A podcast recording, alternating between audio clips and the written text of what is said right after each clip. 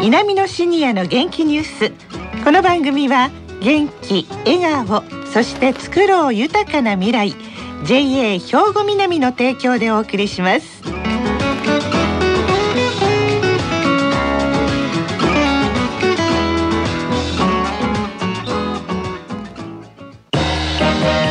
皆様の元気生活を応援する JA 兵庫南。近畿最大級の農産物直売所。虹色ファーミン。おすすめは JA 兵庫南エリアの新鮮な地元農産物。皆さんおはようございます。藤原まさです。南のシニアの元気ニュースの時間です。この番組は兵庫県の高齢者大学南野学園の元気なシニアの皆さんが気になったニュースや話題を取材しラジオをお聞きの皆さんにお伝えいたします。今回は南野学園ラジオ放送サポーター G 班の方々に来ていただきましたそれでは自己紹介からお願いしますおはようございます。南野学園園芸学科1年中井ひとみです。文化学科1年の高澤愛子です。大学院1年生網田佳代子ですよろしくお願いいたしますはい、よろしくお願いいたします。さて前回は郷土食探偵団兵庫五国を行く淡路編でしたが、今回は兵庫県はどこの郷土食探検されましたか、中江さん。はい。今日は田島編です。はい。田島の国の郷土料理はあちこちからカニ、カニ、カニと聞こえてきますが、はい。カニではありません。何ではないんですか？今回の田島国はジャブニです。ジャブにどんなものなんでしょうか、そのお料理。ジャブジャブするお料理？いいえ、グツグツします。グツグツ。まずはそのグツグツをお聞きください。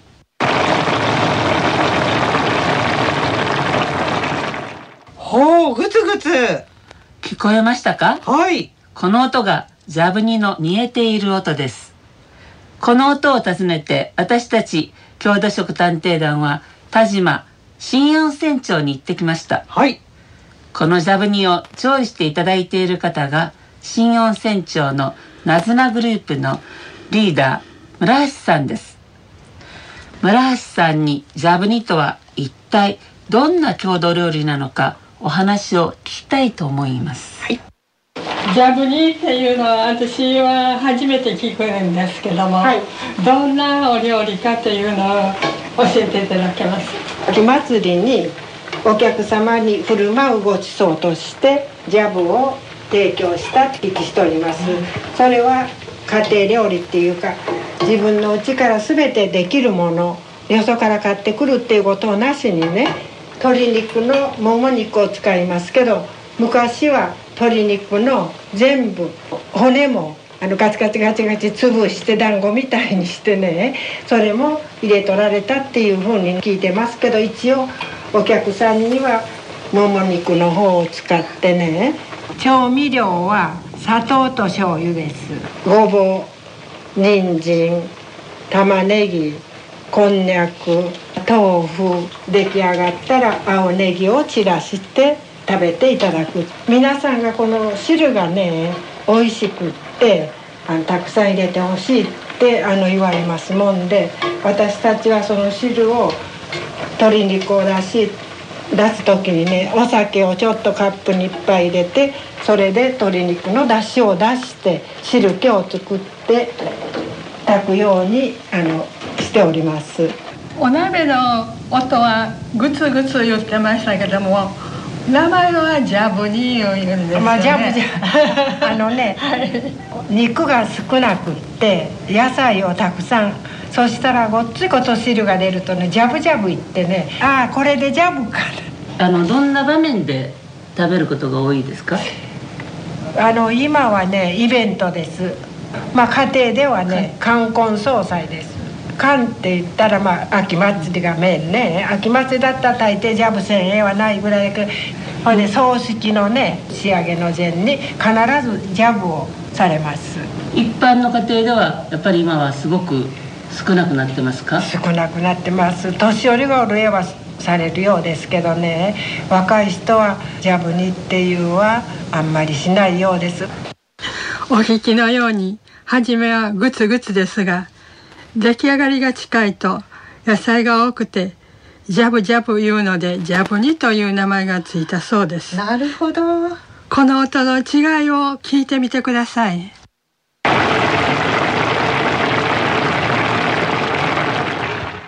おお本当だ。ジャブジャブ言ってますねえー、なんか本当美味しそうな匂いがこのスタジオまで届きそうなそんなジャブジャブいう音なんですけれどもこれどんなお料理でしたか？高澤さん。はい。このお料理のポイントは水を使わないこと。はい、ネギを最後に入れることですが、うん、出来上がったものは材料からお汁もたくさん出ていて丼物にもいけそうでした。はい。栄養のバランスもよくって癖もないですし優しいお味がしました皆さんお汁が美味しいとおっしゃるようです。はい。味付けは砂糖と醤油。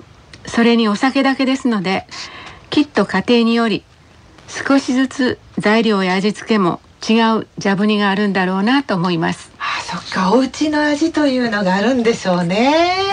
そうですか。やっぱりあのじっくり煮込んでるからエキス野菜のパワーとかいっぱい出てるんでしょうねそうですね。はい。そのようですね。うん。先にも言いましたように鶏の肉とたくさんの野菜をじっくり煮込んだお汁がたっぷりの美味しいお料理でした。はい。昔は大切に飼っていた鶏を潰してもてなすため鶏すべて骨もすりつぶして団子にして美味しい出汁を取っていたそうです。うんお料理がよそわれた器はジャムに専用の少し深めの中皿で器の模様は手書きで懐かしさを感じました。うん藤原さんは食べたことがありますか？食べたことなかったです。初めて知りました。ジャブに。有田さんは？私も今回の探検で初めてです。高澤さんは？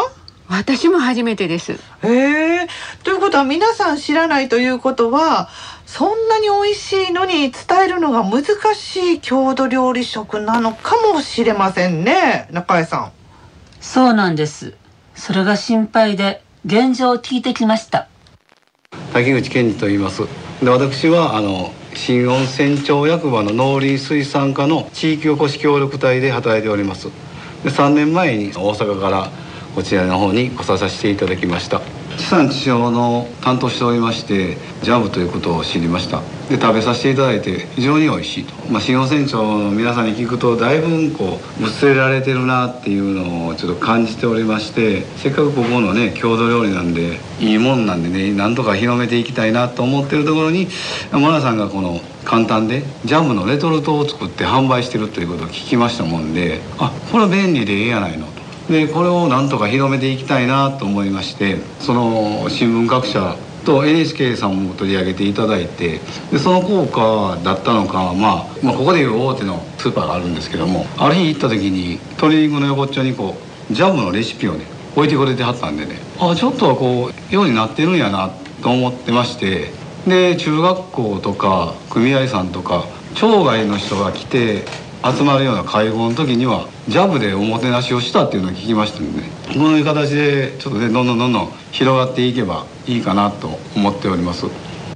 へえもうレトルトで売ってるんですね。これはどこで売ってるんですか？食べたいと思われる方は新温泉町の八田小店これは面白昆虫化石館っていうところにあるんですがはい。そこで村橋さんが20人分のジャブ煮をお鍋で作られてレトルトとして売ってらっしゃいます。えということは20人前しか売ってないということなんですか？手作りなので作るのがとても大変そうでした。ああそうですか。先着順でいけるかもわかりません。いや買いに行きたいですよね。一回食べてみたいです。へえこれでもレトルトにするのは大変なんでしょうね高澤さん。えーこのレトルトを考案されたのは、はい村橋さんが東日本大震災に炊き出しに行かれてそこで皆さんにあったかいものを召し上がっていただきたいなと思ってはい。考案されたらしいんですね。うん。でそのお話を私たちにしていただいた時に村橋さんがちょっとこう涙ぐんでおられたのを私はちょっとぐっときましたね。そうでしょうね。やっぱりあの郷土食であるがゆえに、うん、それの温かさっていうのが震災で被害に遭われた方の気持ちにも通じたんでしょうね。そうですね。これはもう本当郷土食の強さですね。うんはい、そうですか。ねぜひ食べてみたいです。面白昆虫化石館の、えー、八田コミュニティセンターで数は少ないですけれどもレトルトで販売しているそうです。さあ郷土食探偵団の皆さん次回はどこに行ってくださるんでしょうか？阿弥陀さん。第3弾は郷土食シリーズ最終回なので、はい、内容はお楽しみにということです。はいわかりました。どんな対策になるか期待していてください。はい。中江さん。リスナーの方のこんな郷土食あるけど知ってる？という情報もぜひお寄せください。はい私たちは県内ならどこへでも行きますのでよろしくお願いします。はいねどうぞ皆さんご協力の方よろしくお願いいたします。よろしくお願いします。はい、まあ今回2回目の取材ということで2回目はジャブにご紹介くださいましたけれども取材をされていかがでしたか？まず高澤さん。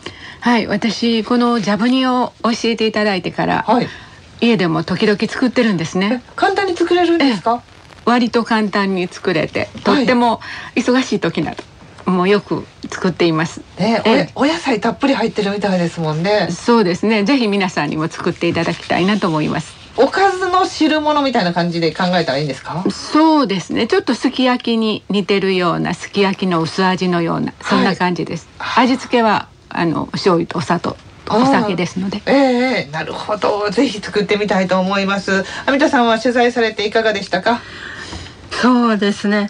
あの淡路はでは伝えるために学校給食が使われてましたけども、はい、こちらでは食育教育の一環として、うん、村橋さんがそこへ行かれて作って中高生の皆さんに味わっていただいてるらしくって、はい、その味を次へ伝えてほしいなと思いましそうですね。祭りなんかでもね振る舞われているそうですもんね。これもいいことですよね、ね、人が集まる場所で食べていただけるというのは。はい、はい、えー、そして最後に中井さんいかがでしたか？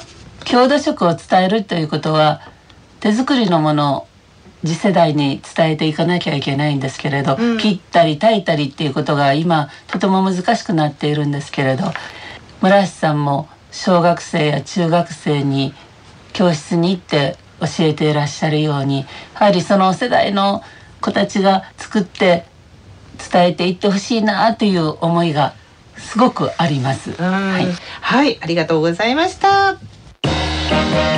皆様の元気生活を応援する JA 兵庫南近畿最大級の農産物直売所虹色ファーミンおすすめは JA 兵庫南エリアの新鮮な地元農産物さあ、稲見のシニアの元気ニュース、お別れの時間が近づいてまいりました。この後は兵庫ラジオカレッジの時間です。このままラジオ関西をお聞きください。稲見のシニアの元気ニュース。この番組は元気、笑顔、そして作ろう豊かな未来 JA 兵庫南の提供でお送りしました。